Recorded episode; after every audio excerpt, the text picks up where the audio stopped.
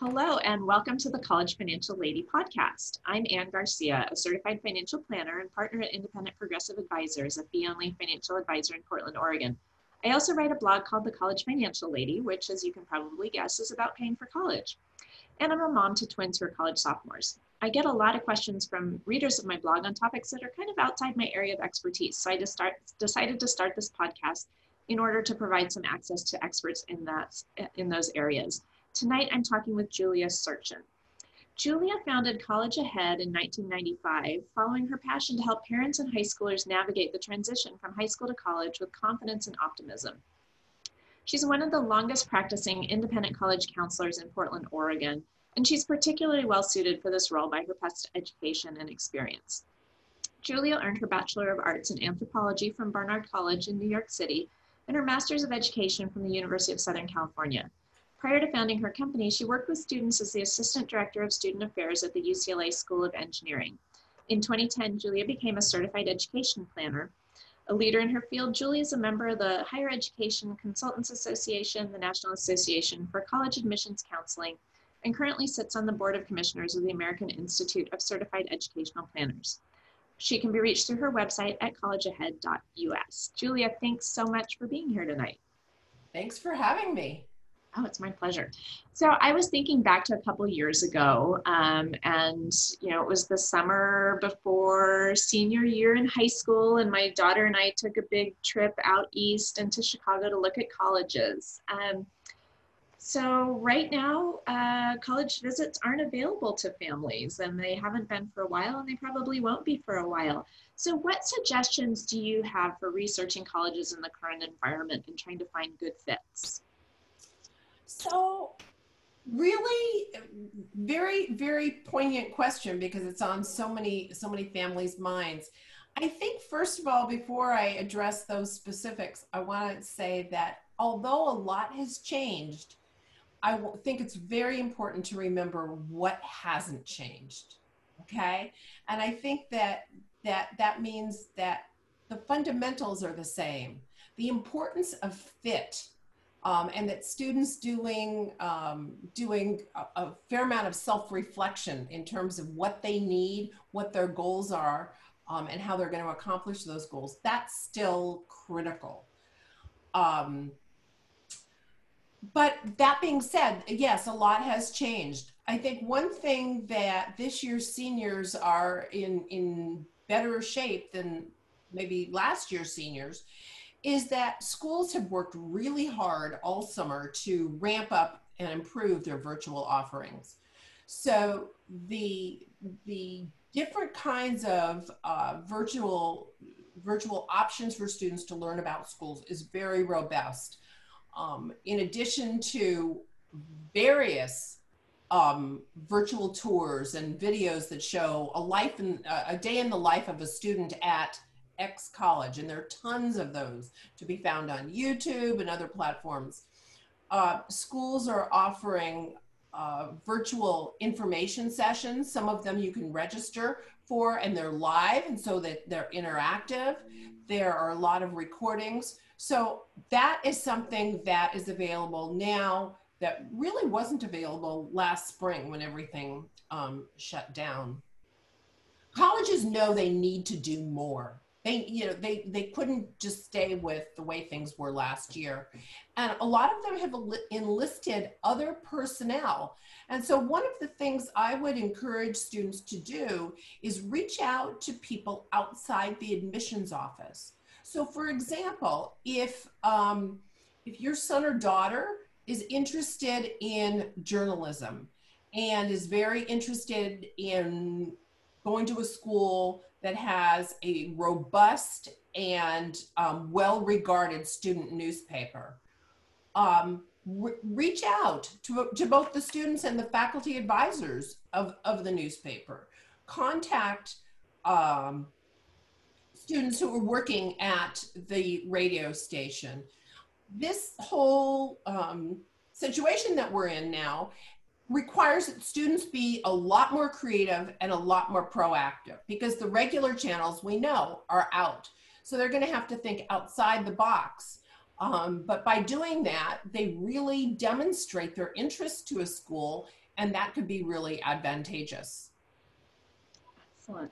So um, you mentioned that some of these things are available on YouTube and other things are stuff that you register for, go through the admissions office. Do you have a recommendation about how best to approach that? I mean, are students better served by trying to get, you know, by working their way through the admissions office to sort of make themselves known to the school, or does it matter?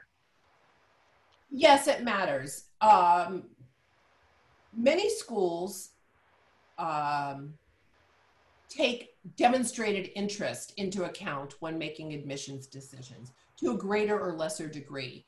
And demonstrated interest is everything from do you register on their website? Do you open the emails that they send you? How long do you stay on their website? All of these things are tracked. Um, so, so, demonstrating interest is, is really critical. Um, but I regard this as any other research project that one would be wise to use multiple sources. So, for instance, when I'm working with a student to develop a college list or research a particular school, I always use more than one guidebook or one more than one resource. So, I wouldn't say it's an either or proposition. I would say that it's both. Use the school's website. Oh dear.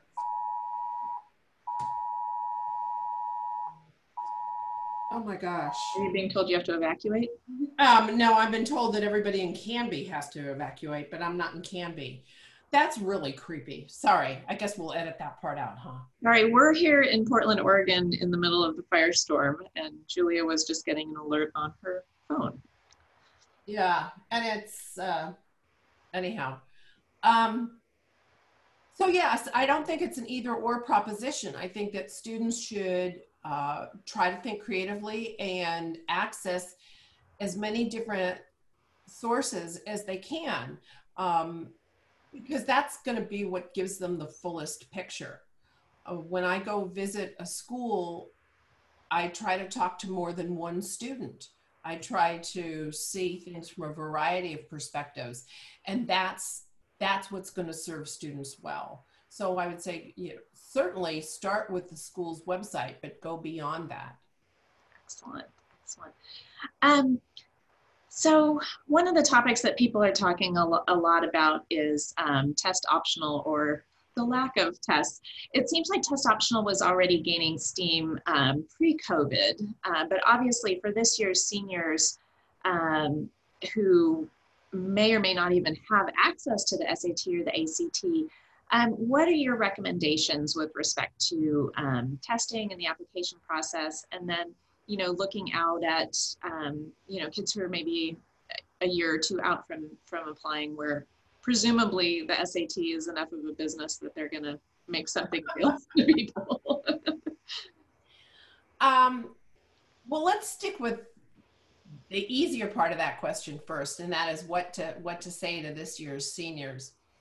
Um, first of all, I I want to be reassuring, and there's there's enough uncertainty, there's enough anxiety um, about this process to start with, and then you add in the whole COVID layer, and I think what I want to tell kids is try try to take the pressure off yourself.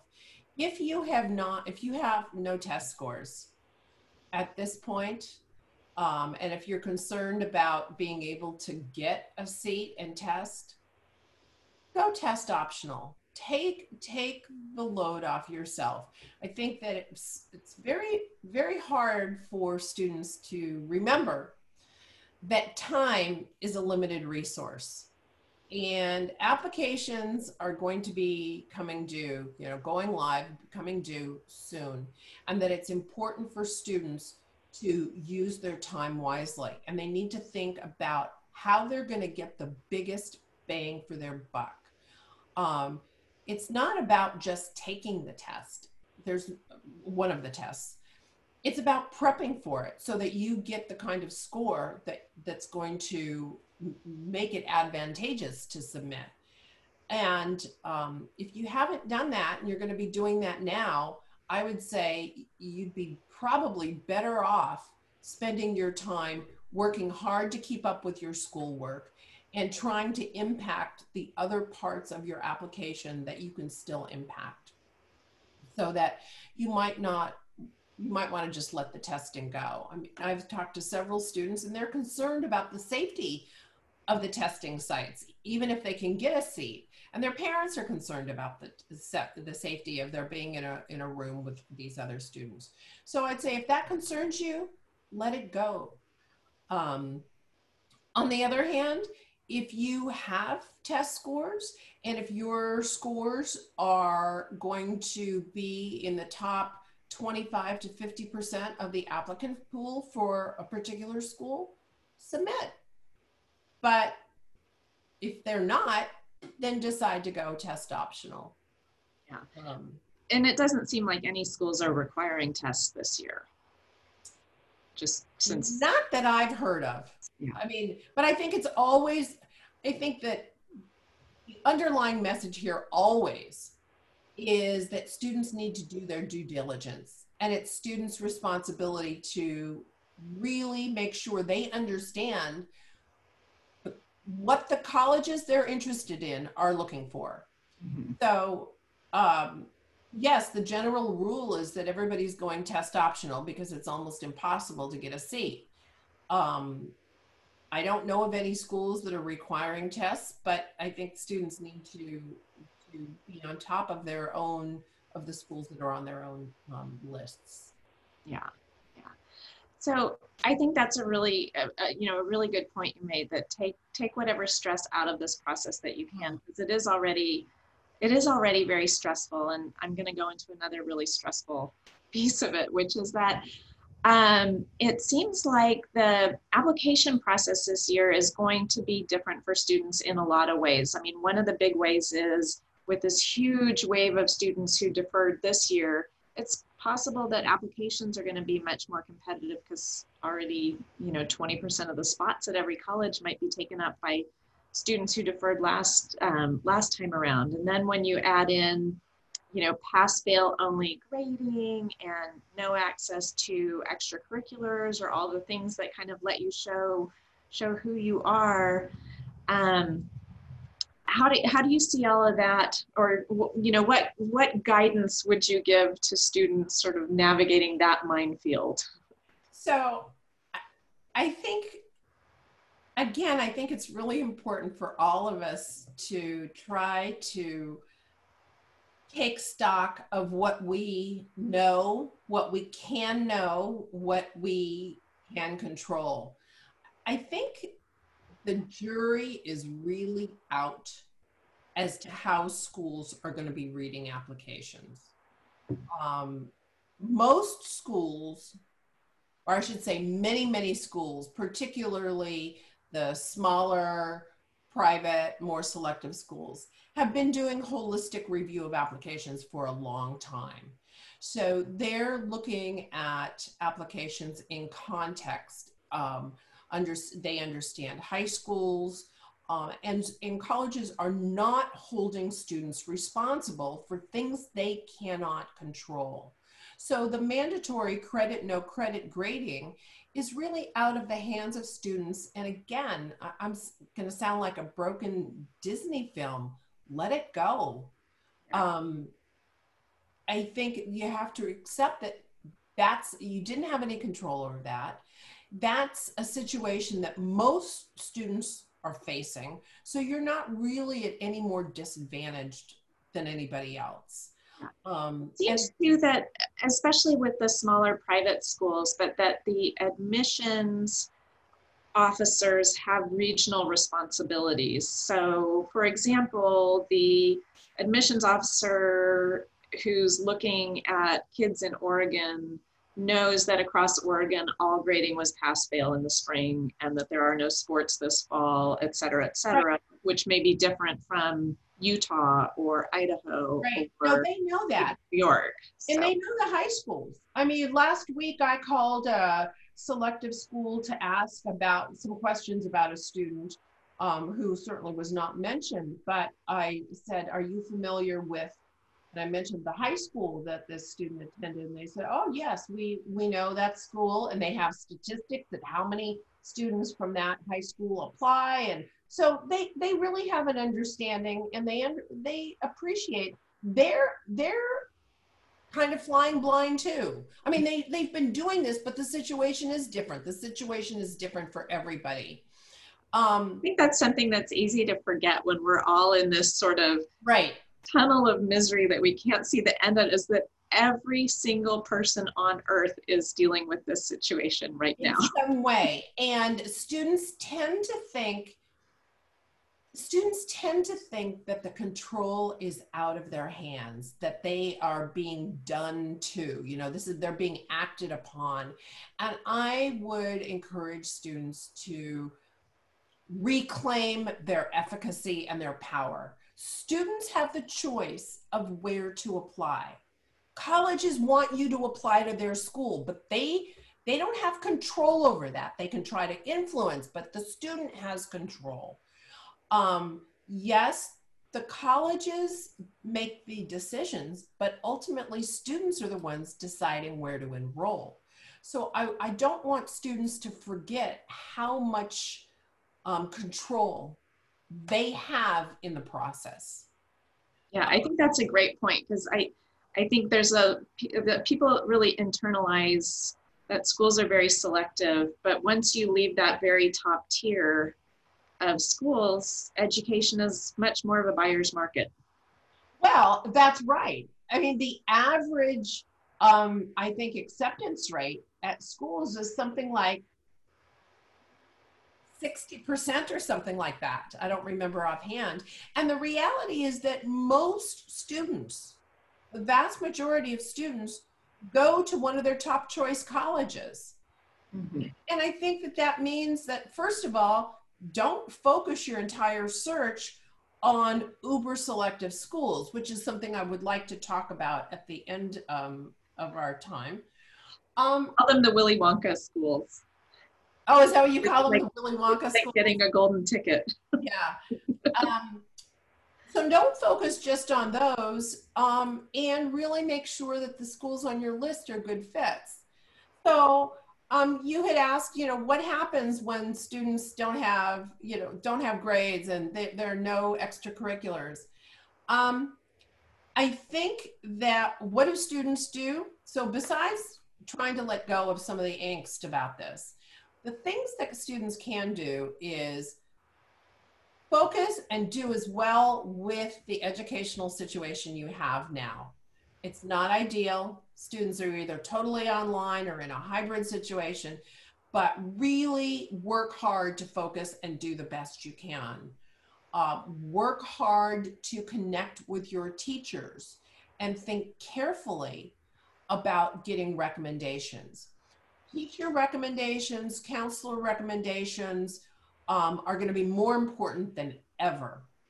And many schools are allowing for students to submit more letters than they have in the past.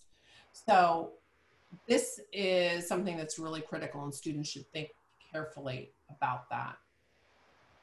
Um, also, just because organized clubs and team sports are off the table for the fall doesn't necessarily mean that there are no extracurriculars. And I think that the way students can shine is to really think about how they can morph their activities into things they can do during this time.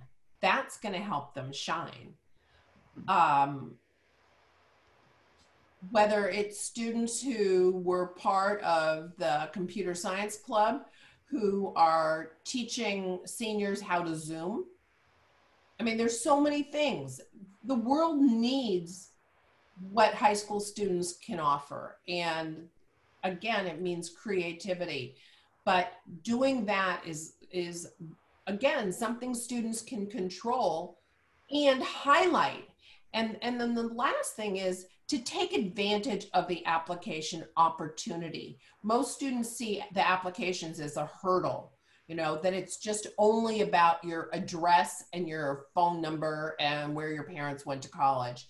But if students can change their mindset and think about the applications as an opportunity to showcase not only who they are, but why they fit to a particular school, that again is something they can control. Absolutely. You can always make lemonade, right? I mean, sometimes it's harder than others, but yeah. yeah. um, on that subject, are you recommending that students apply to more schools this year than in past years? oh, what a segue. I really wanted to talk about that. Um, no. In a, in a short answer, no. I think that students need to do their homework, which means they need to do their self reflection, they need to do in depth research.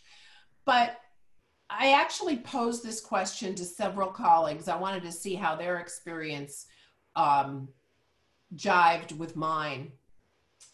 And I heard back from people that when students are applying to more than 10 or 12 schools, their, their results are no better. In fact, they're worse.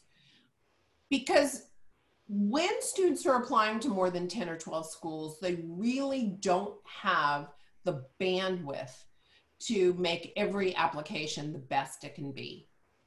And especially I would second that. So my daughter, when she she applied to eight schools total, she had almost 30 essays that she had to write right. just for eight schools yep. between you know the applications and scholarships right. and whatnot. And of those eight schools, four of them had acceptance rates below 10%. And the two of those schools that she got into were the first two essays that she wrote, and the two that she were the last two essays that she wrote. And she was because I think a lot of it was just she was done. That's right. Absolutely. And so th- this was, I mean, when you when you posed the question, I, I chuckled because this is something that I really wanted to talk about. Um,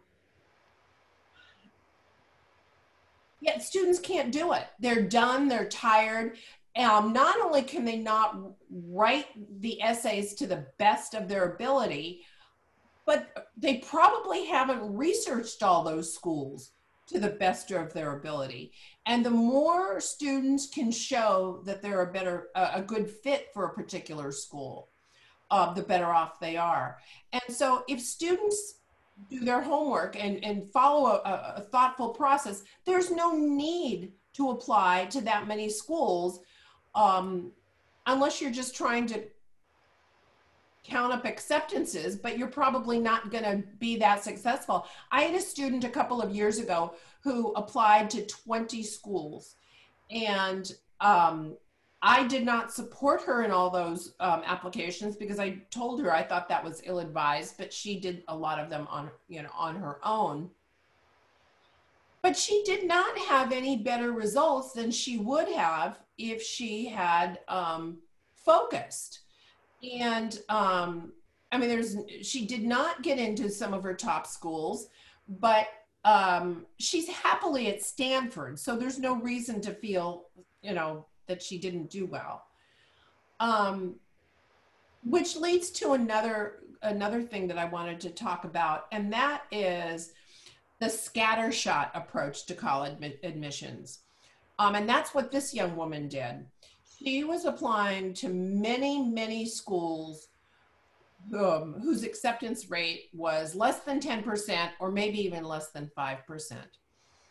And she thought, well, if the, she was looking at schools with those kinds of odds, if five of those schools was good, 10 of those schools would be better.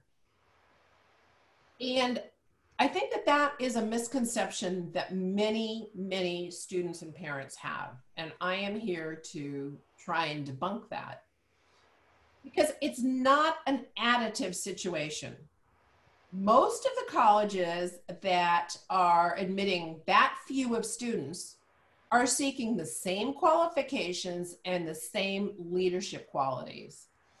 So if you apply to 10 schools that have a 10% admit rate, that doesn't give you a 100% chance. 10 times 10.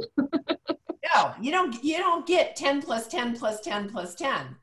I mean, so your your your chance of admission is still only ten percent, and you might get a little a little bump by adding a few, but it doesn't it doesn't make sense as the young woman who i worked with a couple years ago found.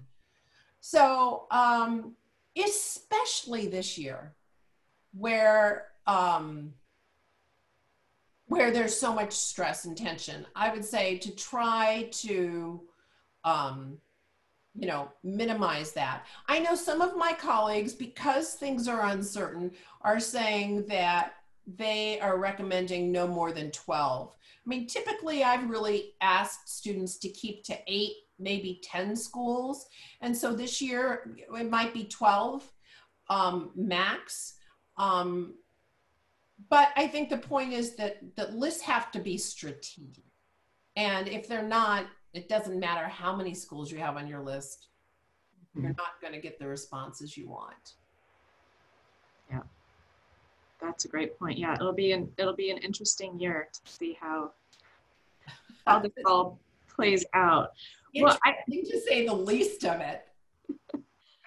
Um, interesting is it's one of those words like experience is what you get when you don't get what you want. Interesting is right what you get when it's 2020.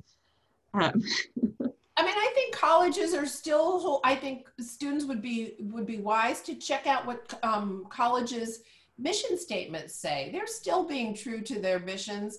Yes, there's going to be some pressure, as you alluded to, uh, from students who had taken deferrals. Um, but they may be planning on if they're under enrolling one class they may over enroll you know another class so i would encourage students to just try to try to keep focused. And, and reach out to help. There is there is help. I mean even though students are online for school part of the time they have they have high school counselors. There are people like myself who are available to help families. Um, yeah i think that's an important point to make because it is really easy to just sort of get laser focused on the screen in front of you and forget that the whole world is is is still out there and um, people tend to feel alone and they can and they you know that kind of breeds its own anxiety. Um, but there are there are people lots of people who are really here to help families. Yeah. So um so tell us again where we can find more about your services julia. Uh, at collegeahead.us it's my website. I talk about the services i offer and i really talk a lot about my approach because i think that just as families want their students to attend uh, colleges where they're going to thrive. Um, fit is so important. I think working with a college counselor, fit is also important. Um, it has to be a person that you feel comfortable with and that uh, you can form a good relationship with. So it's at collegeahead.us. Excellent. So it seems like to recap, we could say, you know, important things for students who are applying to colleges in the fall of 2020 are don't stress about the things that are out of your control. Yep. Focus on the things that are and think about who you are and and and what constitutes a good fit for you. Do your homework using the tools that are out there. Right. And try to think outside the box, whether it's about reaching out to people at colleges or morphing your own extracurriculars into a different, in a way that looks different. I love that. That's a great idea. Well, Julia, thanks so much. I really appreciate you you being here with me. Well, thank you so much for having me. I always love uh, talking about these issues, and uh, it's just it's fun. Absolutely.